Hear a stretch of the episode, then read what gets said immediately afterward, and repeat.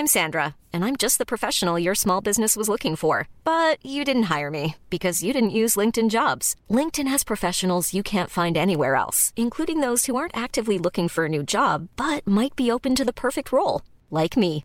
In a given month, over 70% of LinkedIn users don't visit other leading job sites. So if you're not looking on LinkedIn, you'll miss out on great candidates like Sandra. Start hiring professionals like a professional. Post your free job on linkedin.com/people today.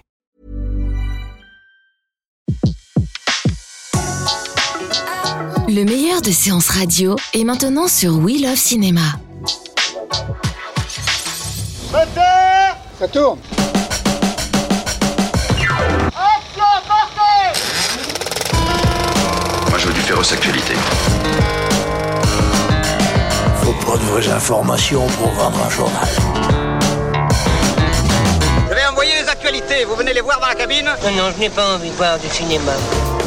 Bonjour à toutes et à tous, je suis Alexis Yomé et c'est bien votre Super 16 du vendredi qui démarre votre week-end tant attendu avec ses 16 minutes d'actu ciné hebdo. Je retrouve cette semaine donc Antoine Cortet de BulleDeCulture.com. Bonjour Antoine. Salut Alexis. Eh oui, car étant à Lyon la semaine dernière, je ne pouvais que t'entendre et maintenant que je te vois, bah...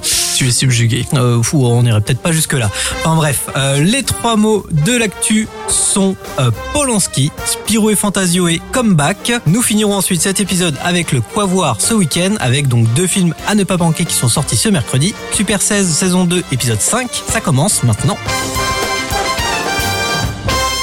C'est presque devenu un marronnier dans l'information cinéma, je dois dire. À l'occasion de la sortie de son prochain film d'après une histoire vraie, le cinéaste Roman Polanski sera célébré donc à la Cinémathèque française avec une rétrospective consacrée à sa carrière. Donc bien évidemment, donc à chaque fois qu'on met en avant ce cinéaste, y a toujours une levée de bouclier contre lui, que ce soit d'associations féministes ou même d'internautes de tous bords, avec des pétitions qui demandent soit de le mettre de côté ou d'annuler les événements, puisque à chaque fois revient donc son histoire, même son affaire, où il a été condamné aux États-Unis pour une affaire de viol sur mineur en 1977. Et cette histoire reste clouée à sa personne puisque il avait fui les États-Unis pour échapper à la justice. Et donc cette affaire traîne toujours puisque à chaque fois les États-Unis essayent de le récupérer. Antoine. Ce qu'il faut dire effectivement, c'est que Roman Polanski, il est en quelque sorte extradé des États-Unis depuis X années. Bah là, il est exilé, il peut plus mettre les pieds sur tous les territoires qui ont un accord d'extradition avec les États-Unis. C'est d'ailleurs pour ça que il y a quelques années, en 2015, il s'était rendu dans un festival en Pologne, tu me disais Alexis, où la Pologne a un accord d'extradition avec les États-Unis et puis là tout de suite, il y avait la police polonaise qui l'attendait à la sortie de l'avion et qui dit mon coco, tu ne repars pas de Pologne, on va voir ce qu'on peut faire pour te ramener aux États-Unis. Et donc, évidemment, il y a eu les levées de boucliers de toutes les associations féministes qui ont demandé d'annuler l'événement. Un petit peu pour la première fois, il y a la Cinémathèque qui doit envoyer un communiqué, qui nous a donné un communiqué mercredi, en disant non, on maintient quoi qu'il arrive la rétrospective. Alors, il y a quelques extraits justement par rapport à ça. Ils disent: fidèle à ses valeurs et à sa tradition d'indépendance, la Cinémathèque n'entend se substituer à aucune justice, ou encore ils pensent que c'est de la censure pure et simple de supprimer l'événement. Nous ne décernons ni récompense ni certificat de bonne conduite. Ils utilisent comme prétexte le pianiste qui était Palme d'Or en 2002, l'Oscar du réalisateur et puis aussi récupérer 7 Césars. Quand même. Et puis même à la fin, c'était un peu fin de non-recevoir. C'est: nous n'avons donc rien à débattre avec des gens qui exigent de la Cinémathèque française l'abandon de sa mission fondamentale, montrer inlassablement l'œuvre des grands cinéastes. Est-ce que c'est une bonne décision et est-ce que c'est une bonne réponse? Alors moi, je soutiens la Cinémathèque sur ce coup parce qu'effectivement, on ne va pas juger l'homme, on va juger son œuvre et ce qu'il a fait. D'ailleurs, il va y avoir en plus une actualité avec son nouveau film qui sort d'après l'histoire vraie. Donc du coup, ça colle complètement avec effectivement une logique d'accompagnement de ce film-là. Donc du coup, c'est pas une décision d'opportunité de faire une rétrospective. Tiens, Polanski, ça s'accompagne quand même dans une logique réfléchie. Et donc du coup, je pense que la décision des cinémathèques de maintenir cette rétrospective est intelligente. Bah, surtout que ça fait un an que c'est en préparation, même plus d'un an que c'est en préparation, puisque pour rassembler tous les films, tout ça, c'est tout un bordel. Donc, c'est minimum un an de préparation, et ils expliquent aussi dans leur communiqué qu'ils ont eu beaucoup de réservations, donc comme quoi ça allait drainer beaucoup de public. Mais moi, je suis moyen chaud sur la réponse. Je trouve que la réponse, elle est super froide, parce qu'en gros, c'est nous n'avons donc rien à débattre avec des gens qui exigent de la cinémathèque française de l'abandon. Enfin, c'est une réponse un petit peu hautaine. Ils sont un peu excédés, effectivement. Oui, je comprends, mais ça va pas apaiser la situation non plus. Je pense aussi que c'est une réponse de passionné, c'est-à-dire qu'à partir du moment où on brandit Roman Polanski, il y a un certain nombre d'oppositions, ce qui est bien, ce qui est mal.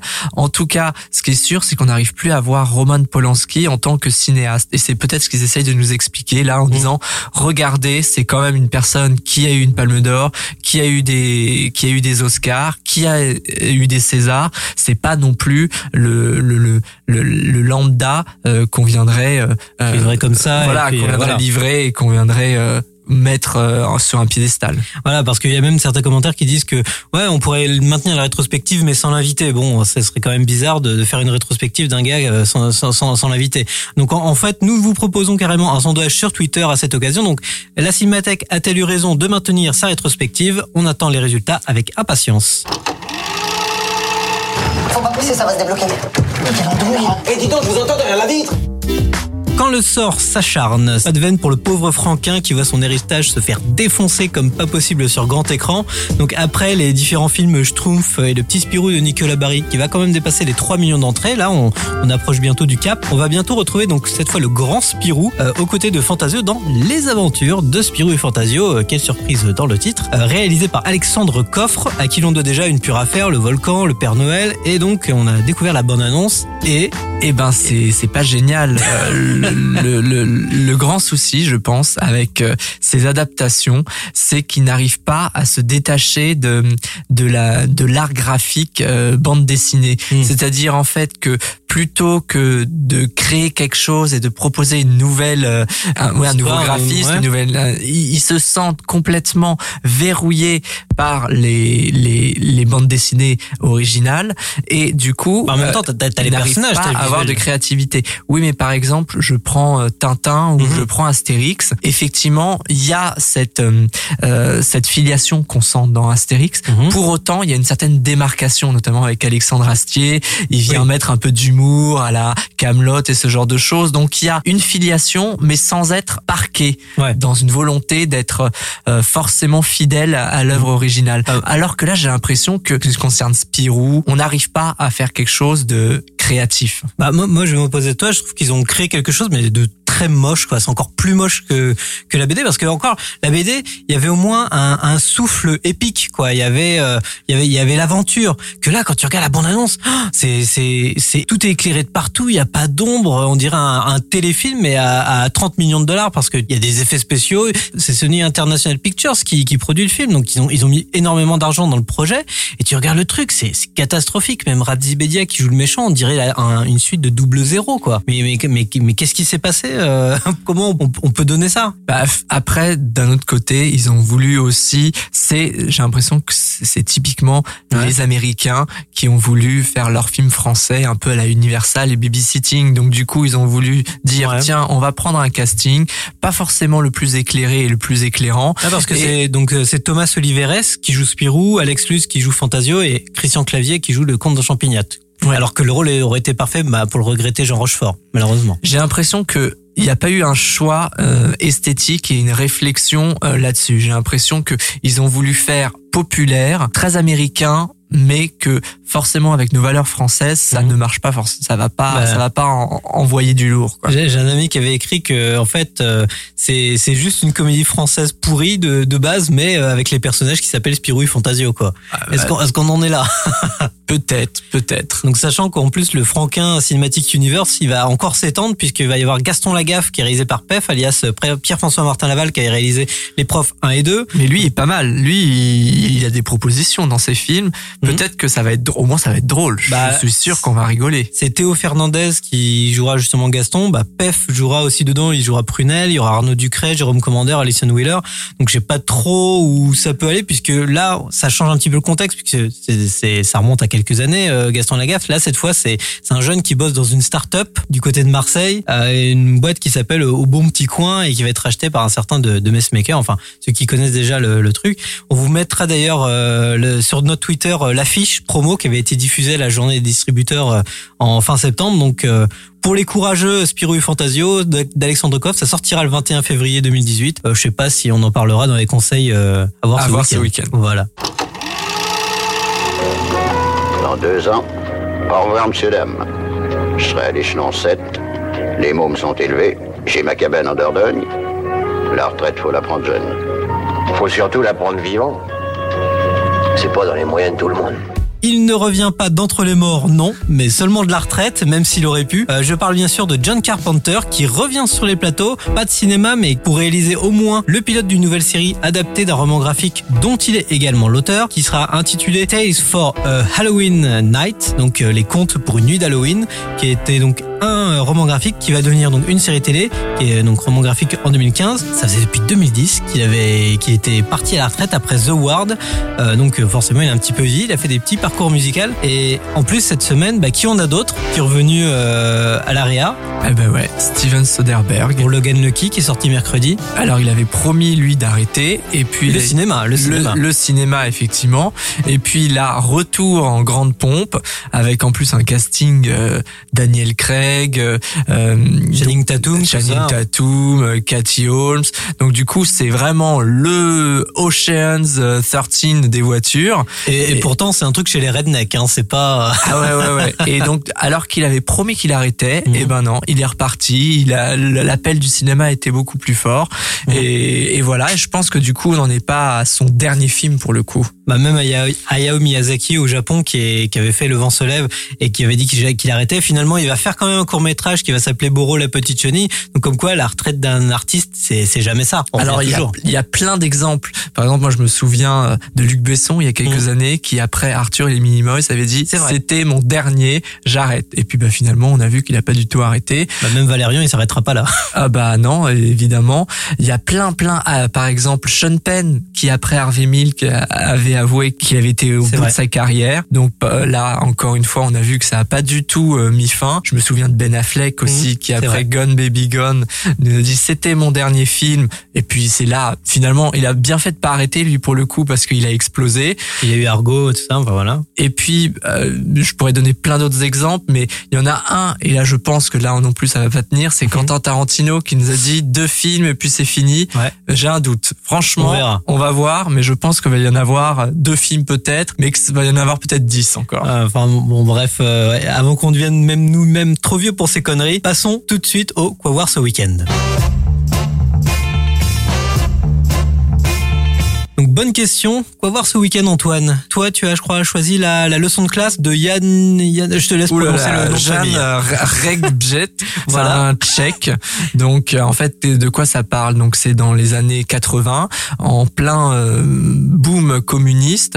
On a une institutrice qui tient une classe et, en fait, qui est complètement manipulatrice et qui fait du chantage auprès des élèves, mais également auprès de leurs parents. C'est-à-dire que on lui rend des petits services, contre des petites réponses au contrôle du lendemain.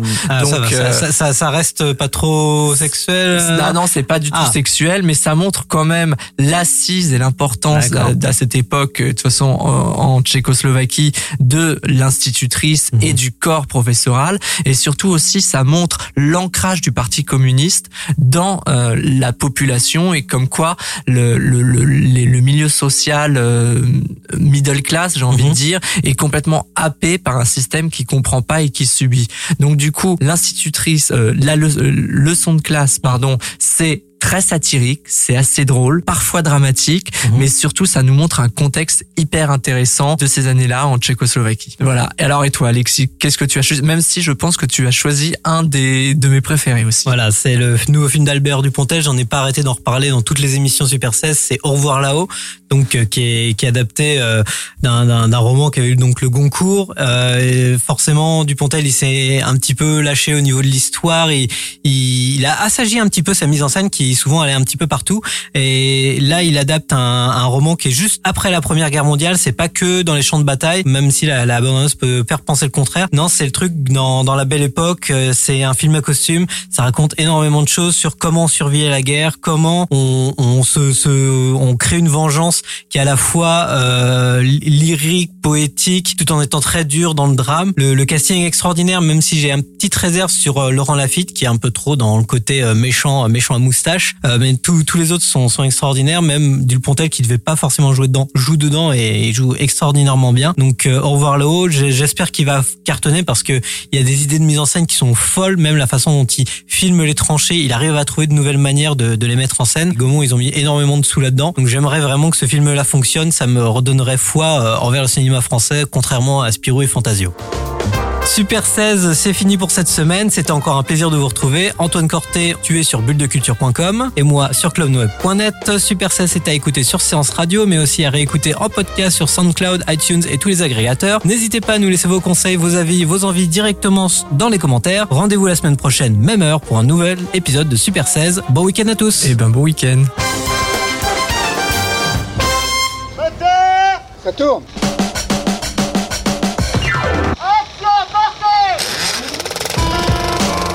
Féroce actualité. Faut prendre de vraies informations pour vendre un journal. Je vais envoyer les actualités, vous venez les voir dans la cabine? Non, je n'ai pas envie de voir du cinéma. Du lundi au vendredi sur Séance Radio, retrouvez la séance live avec Betty Mourao. Et on part comme promis du côté d'Hendaye pour la 5e édition du Hendaye Film Festival. Et pour nous en parler, j'ai le plaisir de recevoir sa directrice, Angela Mérias. Bonjour Angela. Bonjour. 3 heures de direct avec des invités, des reportages, des immersions. En tournage, puisque toute l'équipe du film Tous les dieux du ciel nous ont accueillis à l'abbaye de Royaumont. L'actu des sorties ciné, les coups de cœur des chroniqueurs. C'est prometteur puisque nouvel univers, nouveaux personnages, beau casting, Forest Whitaker, Angela Bassett également, Andy Serkis, Martin Freeman, nouveaux enjeux. Vous aimez le cinéma? Alors vous allez aimer la séance live. Tous les jours, de 14h à 17h sur Séance Radio, la radio 100% cinéma. Retrouvez l'ensemble des contenus Séance Radio proposés par We Love Cinéma sur tous vos agrégateurs de podcasts.